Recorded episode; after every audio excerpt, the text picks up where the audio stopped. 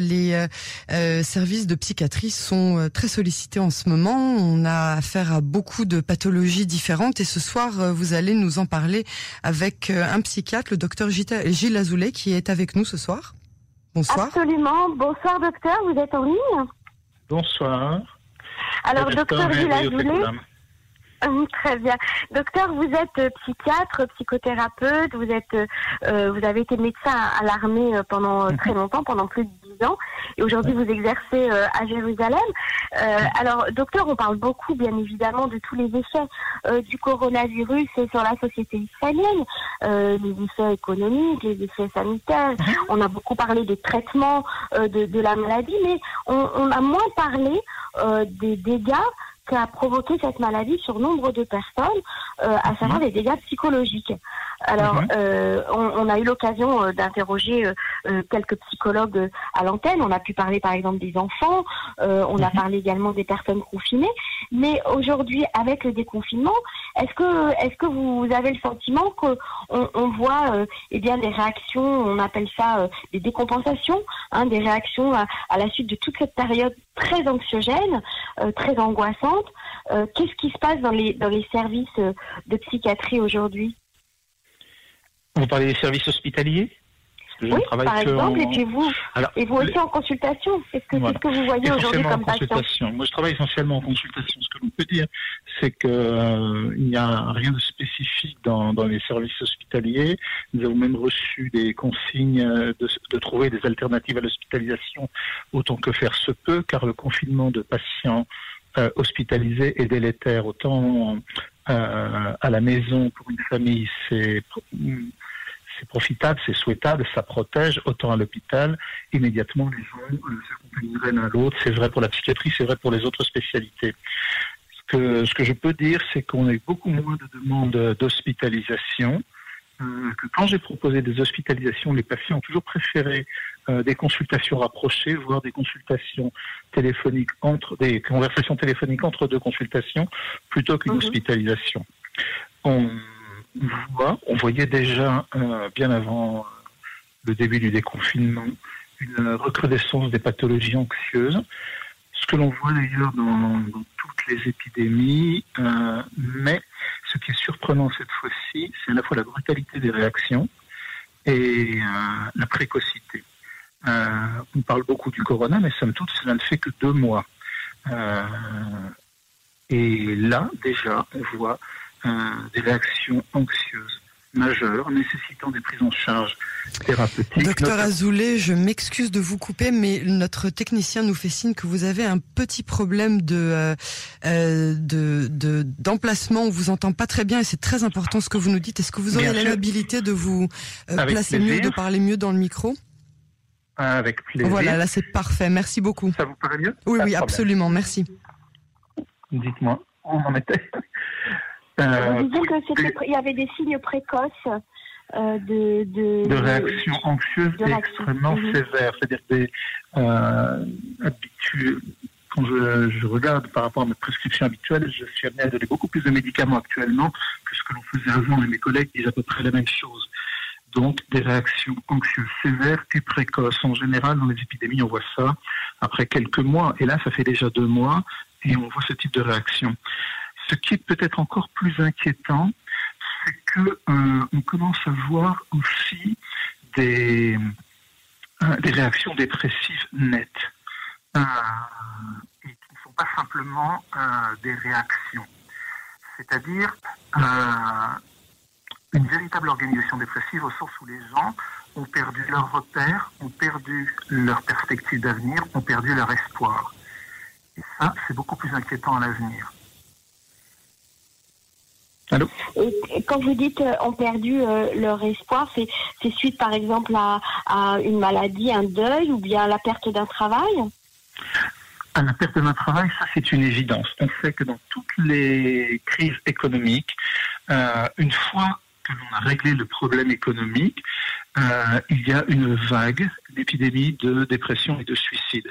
Car si au niveau macroéconomique les choses s'améliorent, au niveau personnel, il y a des tragédies euh, en, qui qui ne se disent pas et qui se terminent, hélas, très mal. C'est aussi le cas, bien entendu, pour l'isolement social. L'isolement social a donné des réactions dépressives. Il y a aussi cette notion d'être dans un monde aujourd'hui où l'on n'est pas protégé. Et cette perte de protection atteint notre résilience. Ah oui. Bah oui. Effectivement, effectivement. Surtout que bon, en Israël, on est quand même dans un pays où euh, euh, la menace euh, est permanente, la menace terroriste, la menace de guerre, et là, tout d'un coup, il y a une menace supplémentaire qui est invisible et, et, sur laquelle on ne peut pas agir, c'est ça? C'est exactement cela. Si vous regardez bien ce qui se passe aujourd'hui, et probablement qu'en Israël, on est un peu mieux préparé qu'en France, et peut-être aussi que le discours politique est un peu plus adapté, mais on nous fait chaque soir le compte des morts de la journée. Ça me rappelle les périodes où nous avons été en guerre et où tous les soirs on savait combien de soldats étaient tombés au front. c'est quelque chose qui est extrêmement violent et c'est quelque chose qui continue. Mais autant dans une guerre, on a l'idée que c'est quelque chose qui nous est tombé dessus, qu'on ne pouvait pas faire autrement, mais qu'on s'y était préparé, autant là, on est face à un ennemi que l'on ne connaît pas, que l'on ne connaissait pas il y a quelques mois, peut-être que l'on va le vaincre, on va sans doute le vaincre. Mais qu'est-ce qui nous prouve aujourd'hui qu'on n'aura pas dans 3 ou dans 5 ans un Covid-23 ou 28 ou ce que vous voulez qui nous amènera à la même situation C'est-à-dire que au niveau psychologique, les capacités que l'on a à surmonter une épreuve, on est en train de nous les annuler progressivement. Et ceci est extrêmement violent, d'où le risque dépressif. Ça veut dire que le peuple israélien, qu'on considère comme un peuple résilient, euh, tout d'un coup, euh, en, deux mois, eh bien, aurait perdu déjà euh, ses capacités à sa résilience C'est peut-être un peu présomptueux de dire que le peuple israélien a déjà perdu. C'est ce que je crains. et cela, nous le saurons dans quelques mois. je pense que le peuple israélien est, hélas, mieux préparé que les autres peuples dans ce genre de contexte mais euh, je crains beaucoup plus l'avenir que ce que l'on a vu aujourd'hui. Ne serait-ce encore une fois que parce que les réactions dépressives auxquelles nous sommes euh, confrontés aujourd'hui sont déjà des violences inhabituelles. Ah oui. Les violences anxieuses, pardon, pas dépressives. Les violences anxieuses. Et, euh, j'imagine que vous adaptez les traitements à ce type de, situation. Vous disiez tout à mhm. l'heure qu'en matière d'hospitalisation, il n'y en a pas plus qu'avant. les, les, gens ont peur d'aller à l'hôpital aujourd'hui, peut-être? Non, je ne pense pas que ce soit cela. Euh, encore une fois, je n'ai pas réussi à trouver des chiffres exacts, euh, mais euh, l'idée était tout de même d'éviter au maximum les hospitalisations pour éviter les mmh. contaminations à l'hôpital.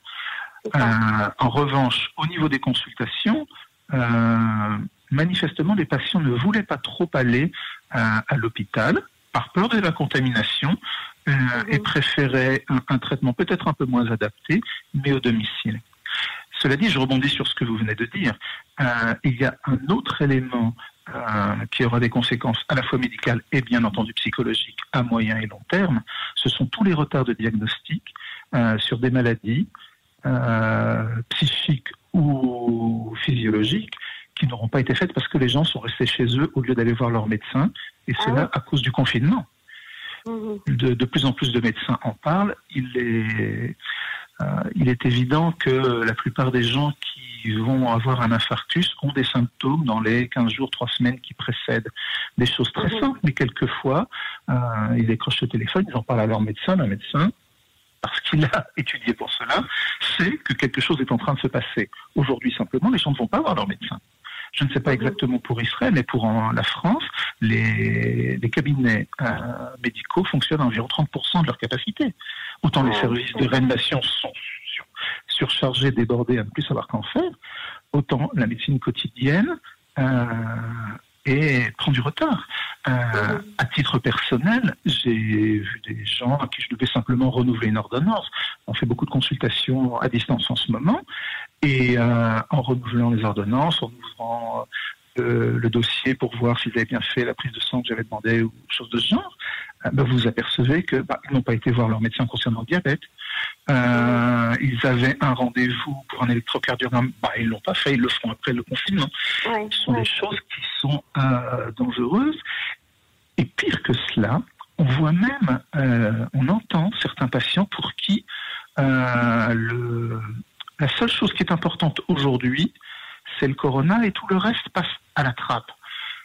ce matin encore, un jeune de 18 ans euh, m'appelle pour un syndrome anxieux manifestement lié au corona, il le fait très bien, pour lequel il est allé à l'hôpital. Et on lui a dit à l'hôpital que c'était psychique, c'était le corona, il était très content comme ça. Sauf que quand vous ouvrez son dossier, il est écrit qu'il y a un électrocardiogramme anormal et il a une prise de sang qui est anormale. Donc voilà quelqu'un où on a des éléments objectifs. C'est anormal d'avoir des résultats anormaux à 18 ans. Mhm. Il a il a un examen manifestement anormal il le néglige. Pour l'instant, il faut gérer l'anxiété, pardon, l'anxiété liée au corona. Je suis extrêmement inquiet de ce, que, de ce qui va apparaître dans les mois qui viennent. Et, alors, si on parle plus précisément des malades euh, atteints du, corona, ceux qui ont été mmh. euh, soignés à domicile ou qui ont été soignés à l'hôpital, euh, il y a également certainement des traumatismes suite à, ces, à cette maladie qui les a affolés, apeurés, qui leur, qui, leur a, fait très peur, parce que tout le monde a entendu parler de d'intubation, de, morts violentes, de morts très rapides. Donc, j'imagine que vous avez dû avoir affaire également à, ce type de cas, c'est des gens qui sont et malades physiquement et malades psychologiquement. Et puis la famille autour, j'imagine, a aussi subi ce, traumatisme, non? La famille, bien entendu. La famille avec un, double sentiment de culpabilité et d'impuissance. Euh, il ne suffit pas simplement de savoir qu'on a une personne de la famille qui est atteinte du corona. Il faut savoir que c'est quelqu'un à qui on ne peut pas rendre visite. Euh, puisque nous avons des franco-israéliens qui mhm. nous écoutent, quelquefois la personne malade est de l'autre côté de, la mer. Donc euh, c'est quelqu'un qu'on n'ira pas. Mais on peut encore aller plus loin. Jusqu'à aujourd'hui, on nous interdit les cérémonies de deuil telles qu'on les fait habituellement. Donc même si quelqu'un est décédé du corona, vous n'avez même pas la possibilité de faire une shiva comme on le fait habituellement. Vous allez au cimetière et vous êtes séparés les uns des autres.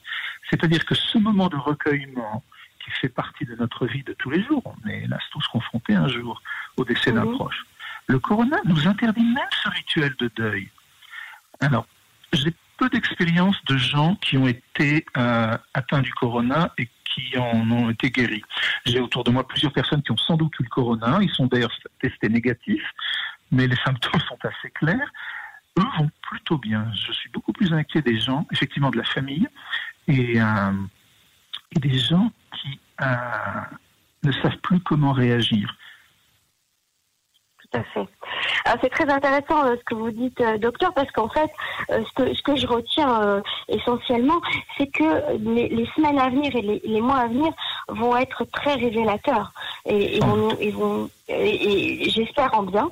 Euh, en tout cas, euh, je vous remercie beaucoup pour, euh, pour ces explications. Est-ce que vous auriez un conseil à, à, donner à nos auditeurs aujourd'hui d'être peut-être plus vigilants si on s'aperçoit qu'il y a des autour de nous, dans la famille, les amis, les enfants, un peu d'anxiété qui se manifeste ou des problèmes de sommeil je, voilà, je donnerai, je donnerai deux conseils. Le premier, c'est surtout ne négligez pas les maladies autres que le corona. Ça, c'est fondamental parce que tout retard dans le diagnostic sera toujours euh, délétère.